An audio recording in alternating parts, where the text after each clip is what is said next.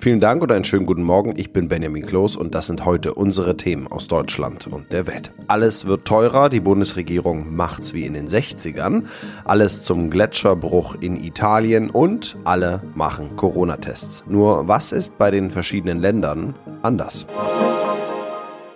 Gas, Strom, Lebensmittelpreise. Alles wird teurer. Hinzu kommt eine hohe Inflation, was den Geldbeutel zusätzlich schmaler werden lässt. In Berlin wollen Bundesregierung, Gewerkschaften und Arbeitgeber beim Auftakttreffen der konzertierten Aktion darüber sprechen. So etwas gab es schon mal, und zwar in den 60er Jahren. Damals wurde ein Stabilitätsgesetz eingeführt, um Wachstum, Beschäftigung und eine Preisstabilität in Einklang zu bringen.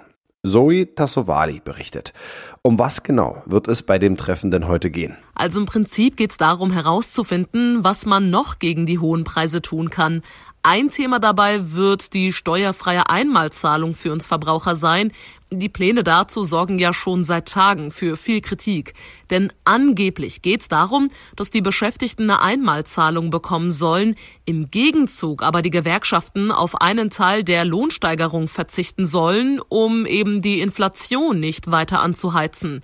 Kanzler Scholz hat das schon als freie Erfindung zurückgewiesen. Aber wird denn jetzt irgendwas Konkretes in Form von Erleichterungen für uns beschlossen? Nee, leider nicht, muss man schon sagen, auch wenn das viele vermutlich gehofft haben.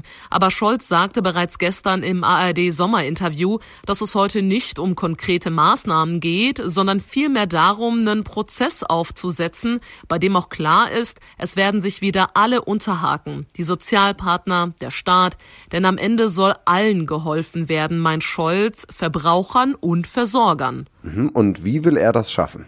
Zum Beispiel mit Staatshilfen. Das ist ein bisschen kompliziert, aber damit Gasversorger in der Krise nicht untergehen, sollen die Geld vom Staat bekommen. Die Angst ist ja, es kommt kein russisches Gas mehr über die Pipeline zu uns, also muss Gas woanders für viel mehr Geld gekauft werden. Heißt, die Unternehmen müssen mehr zahlen und geben das vielleicht auch an uns Verbraucher weiter und dann müssten auch wir mehr zahlen für Gas.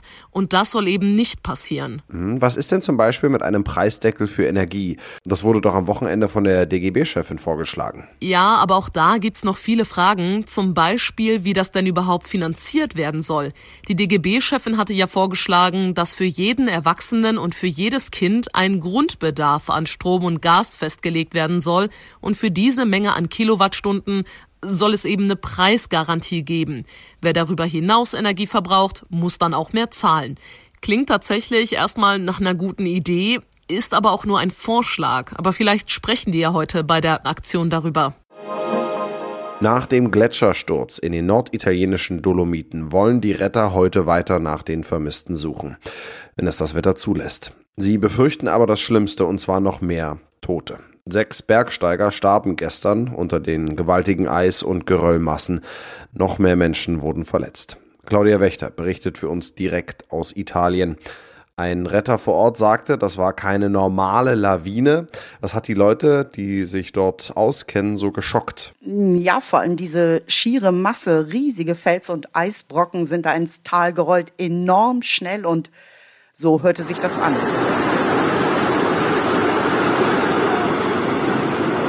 Genau auf zwei Bergsteigergruppen rollte diese Lawine zu. Ein Retter, der sprach von einem Blutbad, sagte einige Opfer, die seien regelrecht zerstückelt worden. Ja, für manche Experten war das ein Drama mit Ankündigung. Warum? Was meinen Sie damit?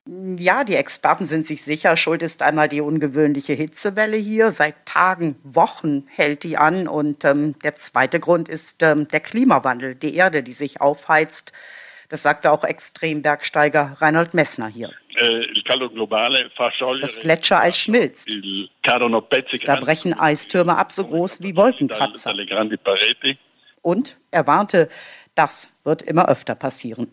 Das heißt, Klettertouren auf Gletschern werden zu riskant, sollten eventuell sogar verboten werden? Ja, diese Frage stellen sich in der Tat hier viele jetzt. Ähm, das Risiko wächst und ähm, wir müssen irgendwie damit umgehen. Das könnte dann heißen, eventuell einige Routen zu sperren. Messner, der schlägt vor, Touren nur noch mit Bergführern zu machen oder indoor, also nur noch in der Halle klettern. Das Unglück, ähm, das wird auf jeden Fall noch viel Diskussionsstoff liefern und auch die Staatsanwaltschaft hier, die ermittelt.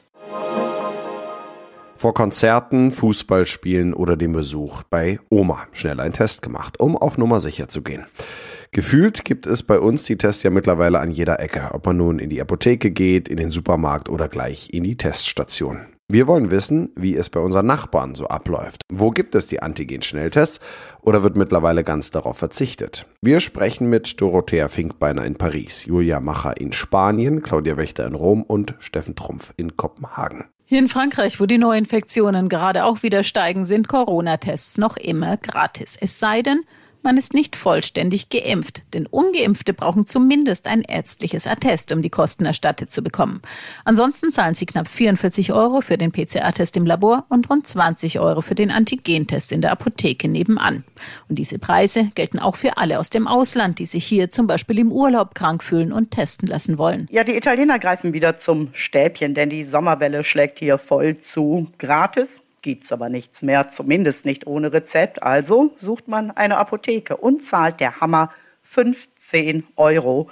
Logisch, dass sich die meisten nur mit Symptomen testen, zumal auch nirgendwo mehr ein Nachweis gebraucht wird, also auch nicht in der Disco auf Konzerten und äh, für viele ist das schlicht ein Testskandal. Puh, das ist eine echt gute Frage, wo ich hier in Kopenhagen eigentlich einen Corona-Test herbekommen würde, wenn ich denn einen bräuchte. Ähm, ihr wisst wahrscheinlich, dass in Dänemark seit Monaten überhaupt keine Corona-Beschränkungen mehr gelten und in dem Zuge sind auch die riesigen Zelte abgebaut worden, in denen man sich vorher überall hier in der Stadt per Antigen-Test schnell mal eben testen lassen konnte. Ich meine, dass man Schnelltests noch in den Apotheken bekommt. Allerdings, wie gesagt, anders als bei euch in Deutschland spielen Tests hier in diesem dänischen Sommer eigentlich kaum noch eine Rolle. In Spanien ist ein Corona-Test nur noch für Risikogruppen oder bei schweren Symptomen Pflicht. Viele testen sich aber weiter selbst, wenn sie die Großeltern besuchen oder sich schlapp fühlen. Da die Impfquote in Spanien immer sehr hoch war, gab es nie den gleichen Run auf Teststationen wie in Deutschland. Und jetzt, wo es im Alltag eigentlich kaum noch Restriktionen gibt, bohrt man sich eben auf freiwilliger Basis in Nase oder Rachen.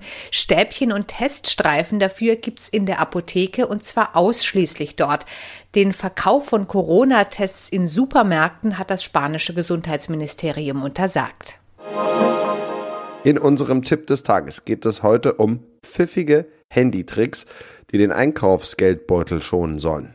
Auf der einen Seite werden die Lebensmittel immer teurer, auf der anderen Seite wird auch immer noch viel Essen nach Ladenschluss weggeworfen, weil es eben nicht mehr verkauft werden darf. Aber die gute Nachricht ist, mit ein paar digitalen Tricks lässt sich im Alltag noch etwas Geld sparen und Lebensmittel können gerettet werden. Michelle Cradell berichtet aus Berlin. Alles ist überall teurer geworden. Bringt es überhaupt noch etwas, die klassischen Prospekte durchzublättern? Ja, das eine oder andere Angebot lässt sich da bestimmt finden. Allerdings verleitet es ja auch immer ein bisschen dazu, Dinge oder Lebensmittel nur zu kaufen, weil sie gerade im Angebot sind. Da ertappe ich mich auch immer wieder.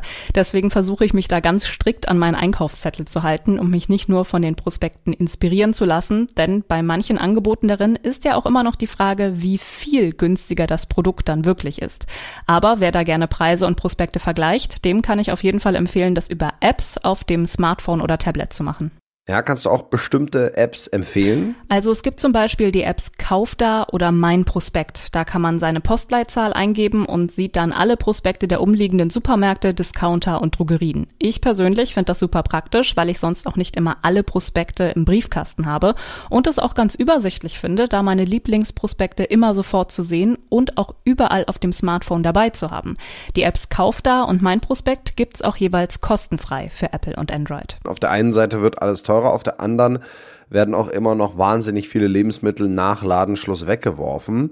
Um da was gegen zu machen, gibt es die App Too Good To Go. Wie funktioniert die denn? Ja, super einfach. Da werden Lebensmittel, Gebäck oder auch komplette Gerichte von Restaurants angeboten, die kurz vor Ladenschluss günstiger abgeholt werden können. Den ganzen Tag über kann man sich sein Essen da schon reservieren, sieht aber abends erst, was dann tatsächlich übrig bleibt. Aber meiner Erfahrung nach bleibt immer so viel Essen übrig, dass man dann noch zwischen mehreren Gerichten auswählen kann. Das Konzept von Too Good To Go ist auch ganz einfach. Wir als Verbraucher bekommen Essen günstiger und die Unternehmen noch etwas Geld für Essen, das sonst in der Tonne gelandet wäre. Und das noch, ein Urlaub kann ja ganz unterschiedlich aussehen. Entspannen mit der Familie oder Action und Adventure mit dem Partner oder der Partnerin. Und Singles geht es da vielleicht um Party machen und ums Flirten.